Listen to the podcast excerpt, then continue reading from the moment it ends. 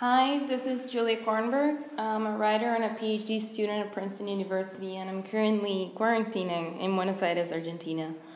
I'm going to read a few extracts from The Passion According to GH by Clarice Lispector and from Los Infiernos Analógicos, which is a short book that I published in 2019 with Editorial Maria Susana. Los Infiernos is loosely based in some of the aspects that I found the most intriguing in La Paixão, and I hope that the following passages will help illuminate to what extent this piece of writing is also an homage to Clarice. So, without further ado, here are the extracts that I selected from Cuenco del Plata's translation of La Paixão. 1. Todo aquí se refiere en verdad a una vida que si fuese real no me serviría. ¿Qué reproduce ella entonces? Real no la entendería, pero me gustan las reproducciones y las entiendo. La copia es siempre bella. El ambiente de personas semiartísticas y artísticas donde vivo debería, no obstante, hacerme rechazar las copias, pero siempre he preferido la parodia, ella sí me sirve. Por honestidad, con una verdadera autoría, cito el mundo entonces. Lo citaba, ya que él no era ni yo ni mío.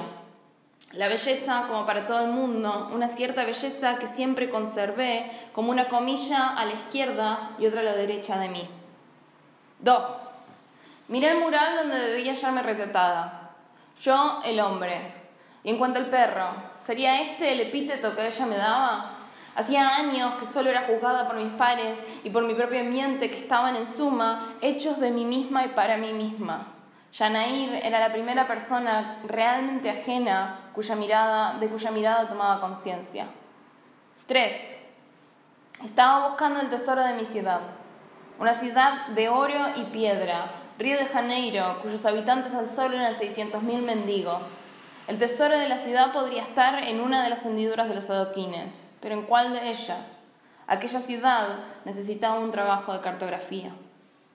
And here is los infiernos analógicos. 1. Como sucede cuando uno está demasiadas veces en el mismo círculo, lo previsible es encontrar en cualquiera de estos cuartos una cantidad absurda de gente a la que le debo plata y amigas destilados por el rencor, adversarios académicos, acosadores sexuales. Por lo pronto, en los pasillos angostos del departamento de Mariel están siempre su marido mecenas, la serie de redundantes de artistas que trae por turnos, todos vestidos iguales, uno lleva un tapado de piel. Hay hackers ocultos en la trama de otra ciberguerra, periodistas, señoras con el pelo teñido.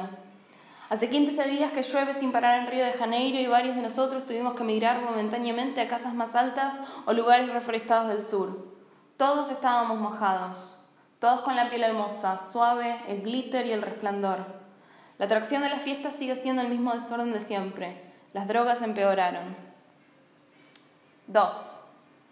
Haciéndome entender por softwares prodigiosos, me acerqué a aquellas comunidades que están en el Amazonas, en un sector cercado de la que antes era una jungla controlada y ahora tomó por absoluto al país.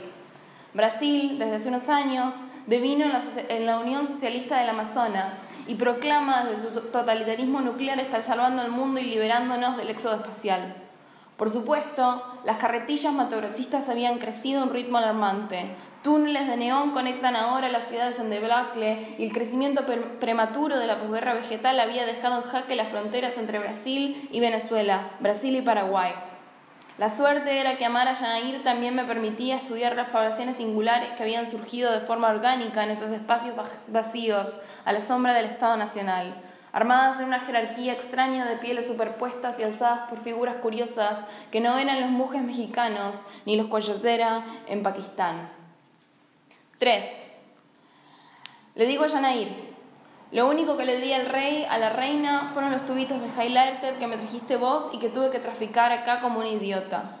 Me gustaba la idea de maquillar a la reina del Amazonas con los colores de mi novia y después nombrarla el rey de los negros en internet.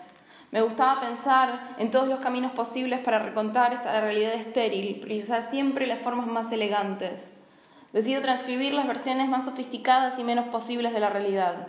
Invento, con la humedad se nos pegaba la pintura a la cara. Una vez nos dio una reacción alérgica en serio. Le sugerí al rey que fuera al hospital y su cara enrojecida me dijo lo que pensaba su gente de la presunta gratuidad de la salud. Le pasé los labios por la cara, me quedó la lengua morada y la garganta rota. Le escribo a Yanair. He aquí un rabino muerto. Yo preferiría una explicación puramente rabínica, no los imaginarios percances de un imaginario ladrón. Responde LOL.